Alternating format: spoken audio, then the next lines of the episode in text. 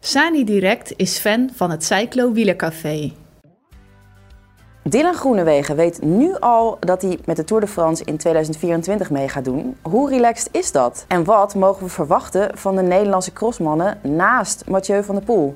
En over Mathieu van der Poel gesproken, hoe moet hij nou alles combineren om twee keer goud te winnen in de Olympische Spelen in Parijs volgend jaar? Dit en nog veel meer bespreken we in het Cyclo Wielercafé van maandag 4 december met offroad bondscoach Gerben de Knecht en onze vaste analist Erik Breukink. Veel luisterplezier.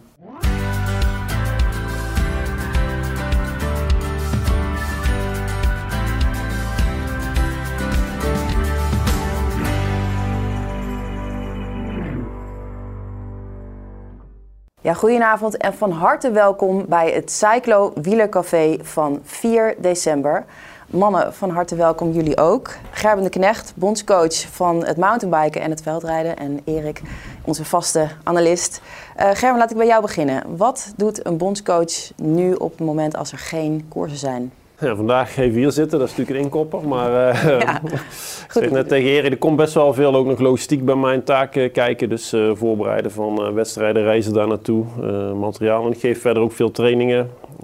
Bellen met renners, trainingen geven ook. en dan is, het dan, dan, is, dan is de week zo voorbij en dan is het weer weekend. Wat voor trainingen geef je dan? Ik geef zelf veldrittraining op, op woensdagen, ook wel vaak op, op dinsdagen. En renners die in beeld zijn voor, voor selecties. Oké, alvast met de blik op de toekomst. Ja, ja zeker. Wat verwacht jij van uh, de zes uh, veldritwedstrijden die we in het vooruitzicht hebben, waar alle drie onze toppers meedoen? Dus onze toppers, maar Mathieu van der Poel, Wout van Aert en Pit Kotk. Ja, ik verwacht net als iedereen hopelijk spannende wedstrijden. Het is ieder jaar weer een beetje de vraag van... Uh, gaan die drie er nou echt weer bovenuit steken? Hè? Ik zit zelf ook steeds met die vraag van, uh, als, als die drie er nog niet zijn, dan uh, zie je hartstikke leuke wedstrijden. Dan denk ik ook vaak van, ja, er wordt toch hard gereden en kan er nou nog harder? Ja, meestal is helaas wel het antwoord dat dat, dat nog harder kan. Dus ja, ik, ik, denk dat die drie gewoon weer gaan uh, nomineren of gaan domineren. En uh, het zou me verbazen als dat niet zo zou zijn. Het is wel zo dat we als Nederlanders, uh, Nederlanders naast Mathieu nu ook echt wel renners hebben die weer grote wedstrijden winnen. Pim Ronnaar, Lars van Aar, Joris Nieuwhuis. Echt ja. wel, ik nog even, Ryan Kamp. Echt wel jongens die kunnen winnen en voor het podium kunnen meedoen. Dus hopelijk wordt het toch allemaal net iets spannender. Ja, en gaan we ook eens een keer die Belgen overvleugelen misschien. Ja, nou de laatste twee wereldbekerwedstrijden gewoon gewonnen door, door Pim Ronnaar. Hè? Nou vergeet ik even dit weekend Elisabeth, die wint dan in uh, Vlammenville. Maar uh, we, doen, we doen wel weer mee, dat is wel heel mooi om te zien. Ja, ja. En wat zeg je nou tegen die jongens die jij net noemde op het moment dat die grote drie wel meedoen?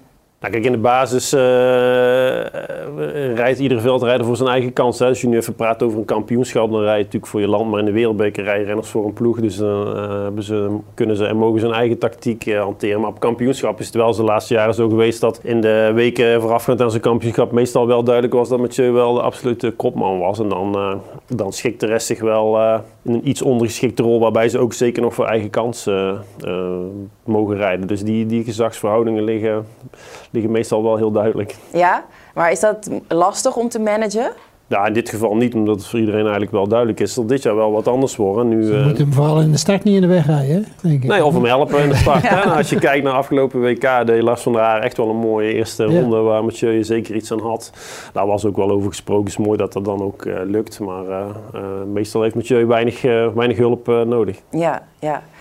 Erik, hoe, uh, hoe ziet jouw geschiedenis uh, in het offroad er eigenlijk uit? Mijn geschiedenis? Ja, wat heb je, ja, heb je gemaakt? Ja, ik, ik, ik volg en kijk ernaar, maar uh, ik heb als junior, toen ik begon, ik ben als junior begonnen met fietsen. Toen hadden we in de, in de, winter met mijn club, dus waren we uit Doetinchem, ja, dat hadden we die regionale crossjes. En eigenlijk deed iedereen daar wel aan mee. Dus crossen was wel een over, overwintering voor mij. Vond je het leuk? Was, ja, ik vond het wel leuk. Ja, ik reed graag in de bossen op een veldritfiets. Dat is niks moois, hè? Ja. Was je een beetje goed? Nee. Nee? Waarom niet? Nee, vooral technisch. Uh, want ik ben vrij laat begonnen met, uh, met wedstrijdfietsen. Dus uh, junior, dus dan ben je 16, 17. Ja. Dat is erg laat. En dan mis je de behendigheid. moet je allemaal, allemaal een beetje leren nog. En vooral in het crossen is dat natuurlijk je had van die crossen waar dan van die zandkuilen waren en waar dan al het publiek stond te kijken. Ja, daar uh, konden ze naar mij staan uh, te kijken. Daar lag jij ook konden ze even lachen. Ja. Zeker de eerste rondes. Op een gegeven moment, als je die rondes gedaan hebt, dan krijg je het wel in de gaten. Maar Ja, ik moest het allemaal nog, eh, nog. Maar het was een goede overwintering voor mij. En dat heb ik eigenlijk altijd doorgezet hoor. Ook als prof heb ik wel, eh, wel eh, altijd in het bossen getraind. Getraind, maar niet wedstrijden meer, toch? Ook nog wel bij de profs eh, een paar kampioenschappen van Nederland. Daar vroegen ze dan ook wegrenners om, om het eh, Iets op te vullen. op te vullen. Oh, ja. Mijn doel was dan om niet gedubbeld te worden door de, de, de beste crosser. Dus van, de Oh ja. poel, van de Poel was dat. Dat was je eh, doel, om niet Adrie- een rondje achter te Adrie van der Poel, die, die reed dan goed van ja. Dat soort mannen. Ja, die moest ik niet, eh, niet eh, zien. Maar eh, nou ja, dan mocht je ook in koers blijven. Hè? Dan kon je de koers uitrijden. Ja, ja. Een beetje, ja, je moet, moet doelen stellen. hè. Ja, oké. Nou, dat wist misschien niet iedereen dat jij ook nog echt een achter. Nee, het viel ook helemaal niet op natuurlijk. Kijk je het ook graag op tv? Ik volg het allemaal, ja. Ja? Ja, als ik weer thuis ben, dan even kijken of er, of er een crossje is. En, Lijkt het je wat de baan van Gerben? Nee, ik heb geen verstand van al die materie. want ja, je moet toch wel onderlegd zijn. Hij geeft trainingen, Ja. cross trainingen. En dat is wel heel specifiek. Eh, op techniek en op eh, ja, eh, hoe, hoe leer je die mannen in het veld. En naar mountainbiken heeft hij ook goed gekund. Ja. Dus eh, die Wel achtergrond, hebben waar je het die over- achtergrond moet je wel hebben. Ja. Ja, we hadden het net al over de, de Nederlanders die eh, hopelijk steeds sterker worden. Maar er komt natuurlijk ook een hele sterke Belg aan. eh Nijs. Wat, wat verwacht je daarvan? Ja, ja goede vraag. Hij begon het seizoen supergoed. Paar keer gewonnen. Toen eh, dan denk je al meteen, hij zal toch niet net als zijn vader eh, gaan domineren. Ja. Nu eh stak hij toch wel weer wat weg. Hè? Hij heeft eh, vaak last van zijn rug. Hij is ook mentaal eh, niet super stabiel. Hè? Gisteren zag je in de cross van Flamanville ook van... eh, het is wel een jongen die eh, voor de overwinning moet kunnen rijden. En als hij merkt na een paar rondes dat dat eh, niet lukt... dan eh, krijgt hij het soms moeilijk op de rit. Oh ja? Want hoe oud is hij nu? Ja, 2021, hè? eh, dus dat is echt nog wel heel jong natuurlijk. Maar je ziet wel, eh, als je goed bent, dan kun je op die leeftijd ook bij de elite al wel meedoen eh, voor de overwinning. Absoluut een groot talent, hè? want hij eh, heeft alles wat zijn vader ook had. Hij is Ja. explosief, hij is technisch supergoed. En, Want jij eh, had jouw va- eh, zijn vader als concurrent. ja, ik heb jaren bij zijn vader in de ploeg gereden. En ja, ik herken wel veel van hem, van hem, van hem terug, zeg maar. Ik, Ja. ik heb hem zelfs, hij was altijd met Sven mee toen hij als klein mannetje bij de cross. Nooit gedacht van dat zo'n goede renner zou worden. Nee. Wel leuk om te zien. Ik zie hem wel echt super graag rijden. Het is wel een aanwinst voor de cross. Een mannetje met bravoure en haalt nog wel eens stunts uit. Ik, ik, ik mag dat wel, maar... Maar mentale wat je zegt, want dat lijkt me wel heftig. Want de. Belgen hebben hem al gebombardeerd als de nieuwe... Ja, dat is wel een Belgenprobleem. Hè? Dus Ja. eh, als je daar ook maar Lopen enigszins boven, boven het gemiddelde uitstijgt, dan heb je al een supportersclub, zeg maar. Goed, Ja. Thibaut eh, is natuurlijk ook wel gewoon echt goed. Maar eh, ja, ik denk dat hij zeker eh, zijn crossen kan winnen. Dat heeft, dat heeft hij al gedaan, maar hij zal het nu wel weer op de rit moeten krijgen. Gisteren werd hij toch ook gewoon echt wel afgedroogd en eh, werd hij uit mijn hoofd 19 of 20ste. Dan zit je er wel een end vanaf. Maar Ja. dat is wel omdat hij het dan ook gewoon laat lopen. Hè? Dus hij kan ook zomaar volgende week weer, eh, weer winnen. Ja, ja. Even wat, over, wat anders, eh, over het sprinten. Want ik zei net al in de intro, Dylan Groenewegen die weet nu al dat hij de Tour de France gaat ri- rijden. Ehm, is dat nou heel fijn voor een renner dat je al zo'n zekerheidje hebt al voor de kerst? Maar goed, voor Groenewegen is dat wel prettig. Ja, dat je weet dat, ehm, dat ze hem als sprinter daarmee eh, naartoe gaan nemen. Ja, want hij heeft niet echt een eh, goed seizoen. Die Australiër is erbij gekomen, eh, Ewan. Ewan. Dus ik denk dat hij het prettig vindt dat hij weet dat Ewan niet naar Tour gaat. Nee. Eh, dat- was natuurlijk een beetje het ding. Maar ga je die twee we- in dezelfde wedstrijd zetten, dan Ja. krijg je wel een beetje een probleem. En Ewan gaat naar de Giro, dat hebben ze ook bekendgemaakt. Ja. Ehm, maar ik denk, misschien heeft hij het voordeel, want Dylan Groenewegen heeft niet echt een goed seizoen gereden. Een paar overwinningen, maar zat er vaak naast. Ehm, maar Ewan ook niet. Nee, Dus dat scheelt misschien, denk je niet? ja. nee, maar Ewan is ook geen, eh, geen renner die een sprint aan kan trekken voor eh Groenewegen. Dat, eh, dat is het type niet. Nou, die, ja, die moet zijn eigen sprint gaan. Dus die moet je niet in, de- in de Tour zetten. Nee, maar als je, die als, als je graag naar de Tour wil, dan kan je natuurlijk bang zijn dat Ja. Ewan dan gaat in plaats van jou. Als hij Ja. nou wel de sterren van de hemel had gereden het seizoen, dan Ja, wel. volgens mij was hij in de Tour nog wel een keer tweede of zo. Hè. Zat er nog wel eens dichtbij. Groenewegen. Ja. ja, zeker. Dus ja. op, op zich eh, ja, kun je dan ook wel weer een keer eruit rollen. Ja, de concurrentie is groot met Ja. de sprints. En eh ja, Philipsen heeft het. eh, je hebt van die sprinters die dan één jaar eh, vier, vijf ritten winnen. Dat is dit jaar Philipsen. Eh, we hebben, eh, hoe heet ja, we hebben verschillende sprinters gehad die dat ieder jaar eh, zo doen. Mhm. Dus eh, hij moet er weer, eh, weer een keer uitrollen. Ja, nog een andere sprinter, Sam Bennett. Daarvan is ook bekend geworden dat hij van Bora naar Zer gaat. Ja. Ehm, wat, wat verwacht je daarvan?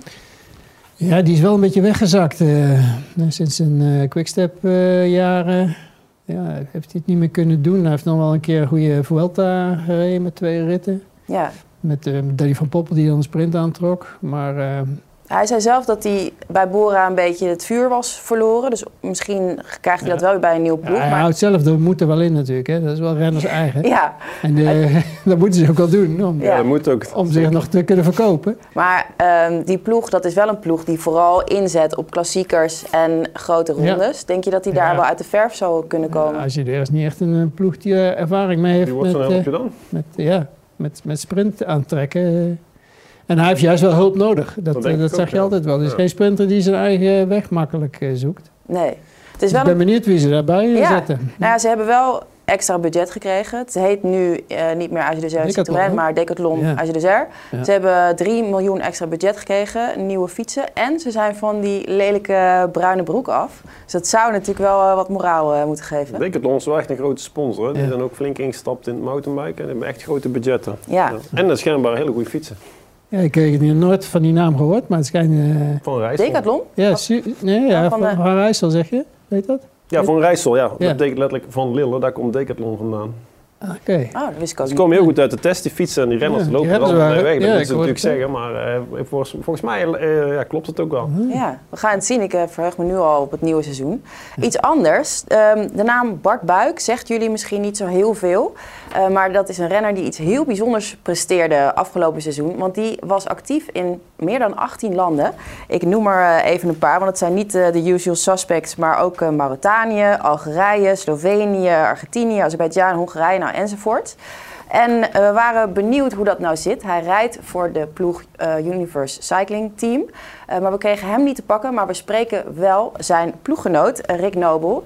Rick, waar zit je nu? Ik zit in Seoul, Zuid-Korea. Daar woon ik tegenwoordig. Dus jullie hebben de lunch net op, maar bij mij is het al avond. Oh, oké.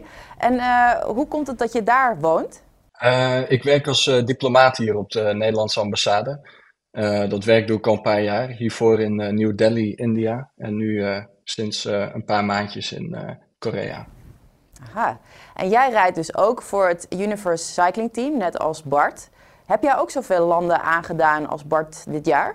Nee, ik heb niet zoveel landen aangedaan als Bart. Ik heb er ook iets minder tijd voor. En ik zat iets verder weg. Dus is mij niet gelukt. En eh 18 is natuurlijk ook wel heel veel. Dat is inderdaad heel veel. Kan je iets vertellen over dit cyclingteam? Want het zegt natuurlijk al wat, Universe Cycling Team, de naam. Is het de bedoeling om gewoon zoveel mogelijk landen te bestrijken? Of wat is het voor soort team? Nee, dat is geen doel op zich. We houden gewoon heel erg van, eh, van koersen, van de fiets.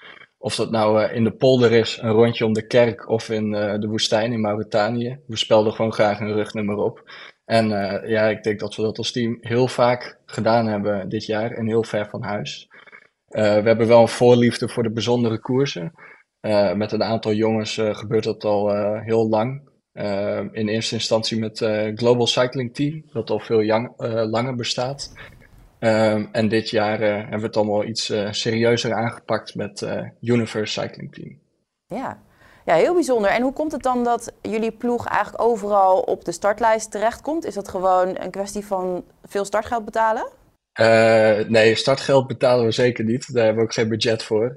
Ehm, door de jaren heen hebben we veel contacten gelegd. Dus eh, eigenlijk als je een ronde rijdt, moet je al met de volgende ronde bezig zijn. Dus eh, stel je rijdt de ronde van Algerije en je ziet eh, iemand uit Oman rondlopen. Dan moet je direct vragen of er eh, daar ook een koers is en eh, of je mag starten.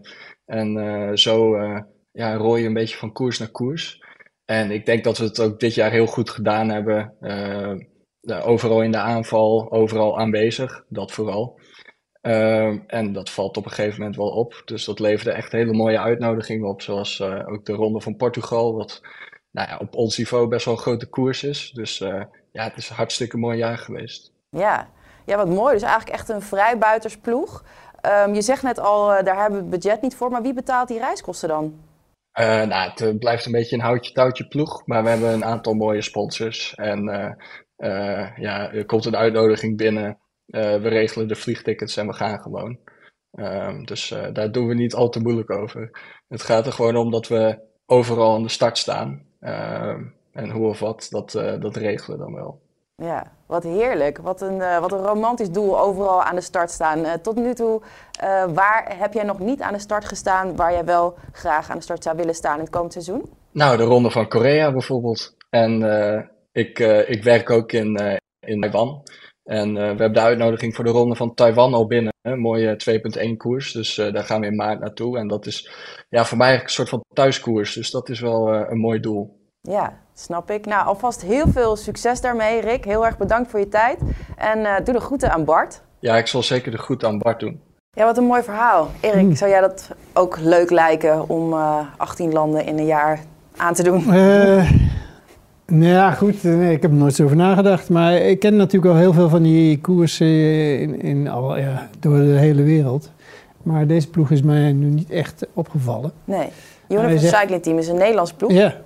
En uh, de ronde van Taiwan 2.1 koers, dan, dan komen ze wel in het zicht. Als ze dat soort wedstrijden gaan uh, rijden, dan, dan is Eurosport er ook vaak wel bij. Ja. Dus wat dat betreft uh, kunnen we ze nog wel volgend jaar... Uh, ik ga ze nu in de gaten houden. Ja, je moet ze in de gaten houden. ja. ja. want we hebben even geteld. Echt liefhebbers, hè? Ja, absoluut. Want jij hebt 18 landen aangedaan in jouw hele 13 jaar carrière. Oh. Ja? ter vergelijking. Ja, hij deed het in een jaar. Ja. ja. Nou ja, zijn ploeggenoot dan, Bart. En um, Gerben, zou dat wat voor jou zijn? Nou, met mountainbiken kom je ook nog wel eens ergens. Maar 18 landen... Nou, maar het lijkt mij wel leuk. Ja, ja, zeker. Maar goed, uh, de, de, absolute topkoersen worden natuurlijk niet in dat soort landen gereden. Dus het is denk ik wel een beetje wat jij noemt een vrijbuitensploeg. Maar wel super mooi uh, dat je op die manier ook je sport kunt, uh, kunt bedrijven. En het veldrijden is dat trouwens minder mogelijk. Maar je hebt bijvoorbeeld in Japan ook wel een hoop, een hoop wedstrijdjes.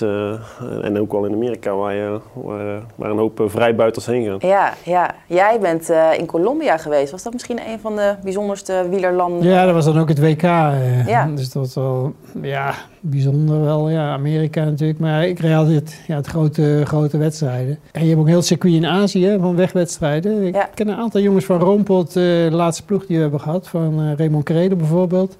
Die zwerft daar nog steeds, uh, nog steeds in de rond. Hebben Japanse teams en zo. En die rijden heel veel wedstrijden. Ja. En ze schijnen nog best wel goed te verdienen. Want ik sprak een keer zo'n oud, oud beroepsrenner die daar nog... die, die dan bij, de, bij de profs reed op het hoogste niveau. Manchebo. Ja. Die is toen eh, geschorst uh, wegens een doping. Die, is, die, is, ook uitgeweken naar Azië. Hij zegt, verdient veel geld. Die blijven maar rijden. Dat had je eigenlijk wat eerder willen weten. Dan had ik doorgereden, waarschijnlijk. Maar die, ja, die dat zijn echt, opnieuw. Ja, ja. die zijn echt uh, tonnen te verdienen. Gerber, even over, over geld. Want is er nou eigenlijk ook wat te verdienen in het veldrijden? En misschien nu meer dan in jouw tijd? Of hoe zit dat eigenlijk? ja, er is zeker wel geld te verdienen in het maar veldrijden. Goed geld. Ik denk ook wel goed geld, maar dat is maar voor weinig uh, weggelegd. Ik denk dat uh, de eerste 10, 20 uh, renners er echt goed van kunnen leven. Dat zijn ook dan. ik heb er wel een bepaalde theorie over.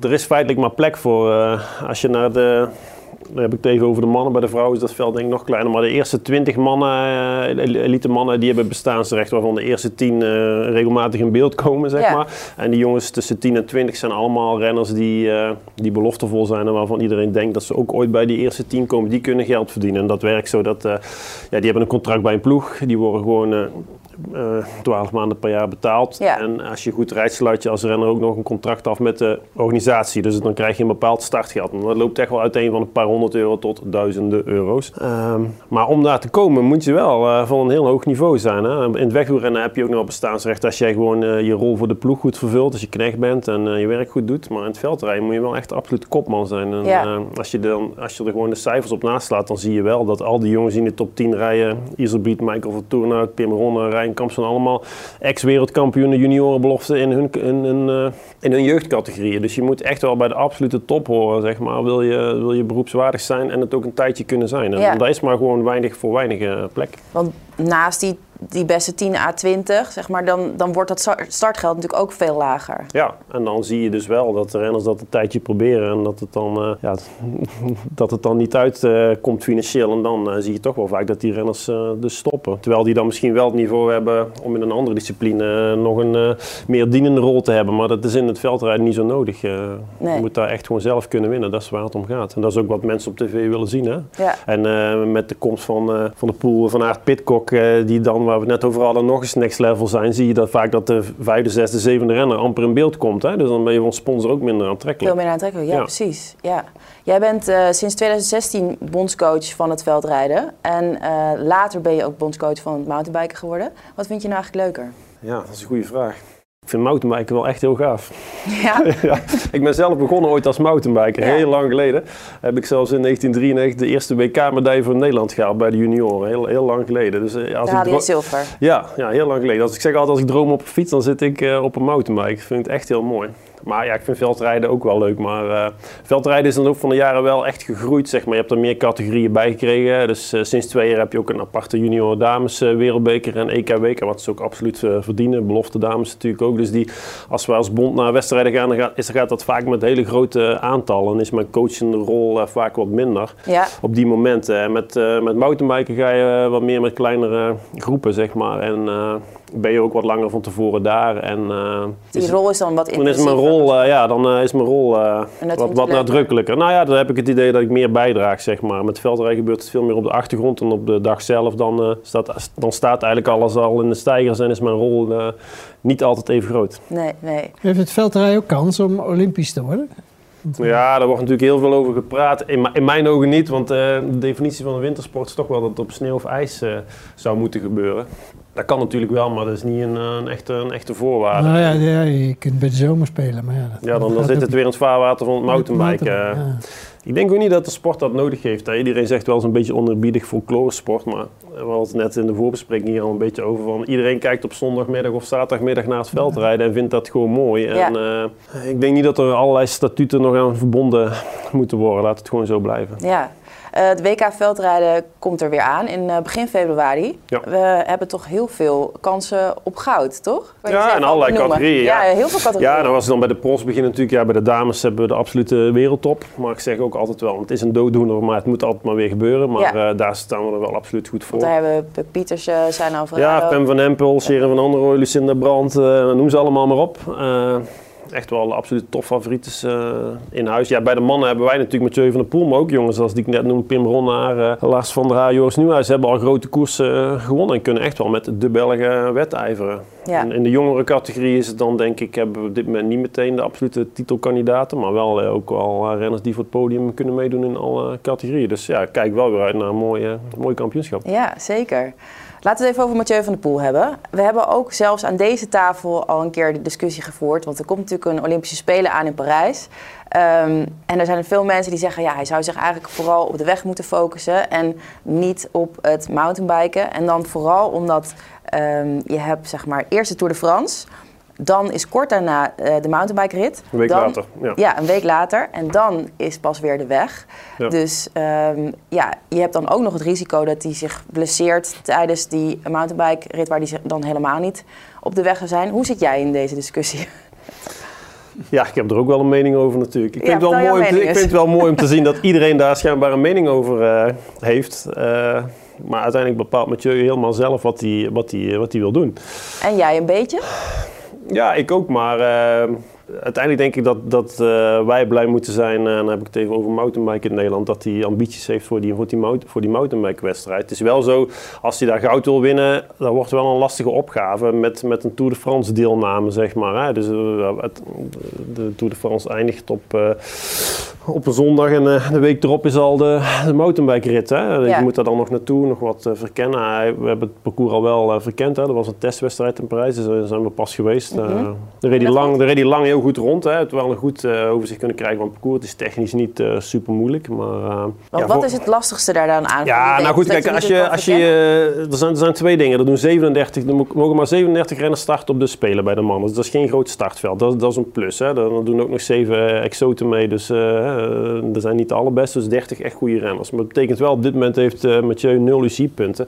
Als hij volgend jaar nog een paar wedstrijden rijdt aan de winter een paar, gaat hij zeker UCI-punten scoren. Maar dan nog zal hij niet veel beter staan dan plek 25 tot 30. Dus hij Ja. kan niet op de eerste rij starten. Ik denk niet dat dat een super groot probleem is. Eh, het parcours eh, leent zich wel eh, tot inhalen. Maar ja, hij zal toch wel wedstrijden moeten rijden om het gevoel weer te krijgen om die wedstrijd hard uit te rijden. En als je dan natuurlijk eh, daarvoor drie weken Tour doet, is een hele andere inspanning. Hè? Dus ja, of de Tour de beste voorbereiding is, dat, dat is de vraag. Eh, En wat zeg je dan eh ik, tegen ja, ik, ik denk van niet, dat weet hij ook wel. Maar eh, ja, goed, dat spelen Luistert natuurlijk... spelen, ja, nou, er spelen ook nog ploegbelangen. En het is natuurlijk wel zo, als je voor de Olympische wegrit wilt gaan, ja, dan denk ik wel dat de Tour de France de beste voorbereiding is. Hè? Dan is het bijna copy-paste van zijn WK-titel dit jaar. Toen was hij, naar eigen zeggen, een week na de Tour, was hij niks niks waard. Toen eh, was hij boos op zijn vader, want die had gezegd na de Tour uh, word je alleen maar beter. Maar de week daarna was hij, was hij heel slecht. Dan heeft hij veel geslapen en veel gerust en de week daarna begon hij te vliegen. Dus als je dat kopieert, dan zou die, die voorbereiding voor de Olympische wegrit natuurlijk ideaal zijn. Ja. Maar ja, dan voor de mountainbike dan weer niet. Nee, dus, wat, uh, vind je het vervelend dat mensen een beetje denigrerend doen in dat geval over het mountainbike? Ja, nou, dat vind ik wel eens vervelend. Want ik, ik vind het wel mooi om te zien dat uh, rennen met het statuut van Mathieu van der Poel dus wel waarde hecht aan zo'n titel. En dat is mondiaal gezien echt een hele grote, grote sport, hè, mountainbike. Dat is wel echt uh, door veel mensen Onderschatten we dat? ja, dat denk ik, dat denk ik absoluut. Ja, voor Puk Pietersen wint dit jaar als eerste Nederlandse dame in de wereldbeker mountainbike. Dat is, ja. dat is echt heel knap. Ja. Dat wordt wel eens uh, onderbreekt als Mathieu kiest om echt serieus de mountainbike te gaan doen, dan gaat hij er ook uh, zijn hele voorbereiding wel uh, op aanpassen. Ja, maar, ja, maar dat is dus de moeilijkheid. Hè? Kijk, uh, als je het even nu kijkt, dan gaat hij wat crossen doen, dan gaat naar het WK, dan gaat hij iets rusten, dan gaat hij gewoon normaal gezien een voorjaar doen met alle klassiekers. Ja. Nou, dan kun je in april een klein beetje, nou, half april een beetje gas terug. Ja, dan, dan, dan, blijft er al niet heel veel tijd meer over om te mountainbiken. In april heb je namelijk twee wereldbekers in Brazilië. Nou, dat is dan een no-go. Begin mei heb je nog, uh, nog het uh, Europese kampioenschap. Dus, dus, hij zou in potentie twee wereldbekers en een EK nog kunnen doen als voorbereiding op, de, op de Spelen. Ja. Erik, ja, die hele Tour de France uh, uitrijden, dat is voor hem ook geen must meer. Want dat heeft hij één keer gedaan. Volgens mij weet, hij nou dan, weet hij dan wat het is. ja, ik ben benieuwd of hij echt die keuze gaat maken. Want Volgens mij wil hij die, dat plankje missen, dat wil hij wel even rechtzetten nog. Ja, dat, dat, speelt, dat speelt ja, enorm. Ja, dat, ja. ja. hij, wil, hij wil niet uh, dat mountainbike uh, afscheid nemen met deze foto. Nee. Dat, dat is een hoogtepunt. Ja, maar dat vind ik ook wel vervelend om te zien. Het was natuurlijk een heel vervelend moment. Ja. Dat is, ik druk het nog heel zacht Raakt het je nog steeds als je dit ziet? Ja, dat was natuurlijk een K-moment. Dat mag, dat mag duidelijk zijn. Maar wat ja, je daarvoor op de mountainbike die het, heeft gemist hebben, het lijkt me onmogelijk dat je het gemist hebt. maar hij dacht dat er een plankje zou liggen en die lag er niet. Waardoor eigenlijk uh, meteen alles kapot was. Om zeep was, ja, dat was wel jammer. Ook voor ons als Nederland, hè, want we hebben daar verder bij de mannen ook nog een goede uitslag gereden met Milan Vader en bij de dames. Dus werd best wel overschadigd door, uh, door dit uh, incident. Dat was trouwens wel weer apart. tijdens het testevent liggen dus nooit plankjes. Uh, bij het testevent lagen ook weer twee plankjes. En, uh, dus een plankje ligt er dan, zeg maar, als je gaat trainen en het zou misgaan, dat er dan een plankje ligt, dat je dan dus niet valt. Er gebeurt bij wereldbekerwedstrijden liggen er eigenlijk nooit plankjes, maar bij testevent lagen er nu ook weer plankjes. Maar dat was nu duidelijk gecommuniceerd, ze zouden weggaan. Maar toen, tijdens de training, ging het parcours open en we, we kwamen er veel valpartijen en toen gingen de plankjes weer terug. Nou. Dus kregen we weer een communiqué van ja. Wat verwarrend. In de wedstrijd zijn er weer eh, plankjes. Dus uh, goed, nu was Mathieu gelukkig absoluut duidelijk dat er plankjes lagen. Maar, ja, uh, maar dit is natuurlijk zowel voor jou als voor Mathieu iets wat je graag zou willen Ja, want wat, wat ik net over begon. ik, ik, krijg ook veel te horen van Mathieu, de mountainbike, alles nog bewijzen. Maar die heeft gewoon wereldbekerwedstrijden gewonnen en is Europees mm kampioen geweest. Hè? Dus hij heeft echt gewoon 100% aangetoond dat hij een hele goede mountainbiker is. En dan druk ik het zelfs nog zachtjes uit, want hij is meer dan een goede mountainbiker. Ja. ja en hij vindt het ook heel gaaf. En ik vind het wel mooi om te zien, uh, zeker in het moderne afgemeten wiskundige wielrennen bijna, dat, dat iemand als Mathieu ook gewoon gaaf vindt om op die fiets te, te, rijden en daar ook gewoon voor gaat. Ik denk dat we dat alleen maar moeten waarderen. En iedereen die daar iets van vindt, mag daar absoluut iets van vinden. Maar... Ja, het is natuurlijk allemaal niet uh, wiskundig. Uh, weet je, het gaat natuurlijk ook om plezier. En hij vindt dat het leukste wat er is. Ja, ik vind Mathieu een voorbeeld van een renner die ook gewoon plezier uitstraalt op de fiets. En ik denk dat we dat niet moeten vergeten, want dat is denk ik wel een voorwaarde voor een lange carrière. Ja. ja. Over plezier gesproken, mannen. We gaan even naar onze vaste rubriek. Dat is de foto van Cor. Elke week vertelt eh, fotograaf Cor Vos iets over een voor hem bijzondere foto.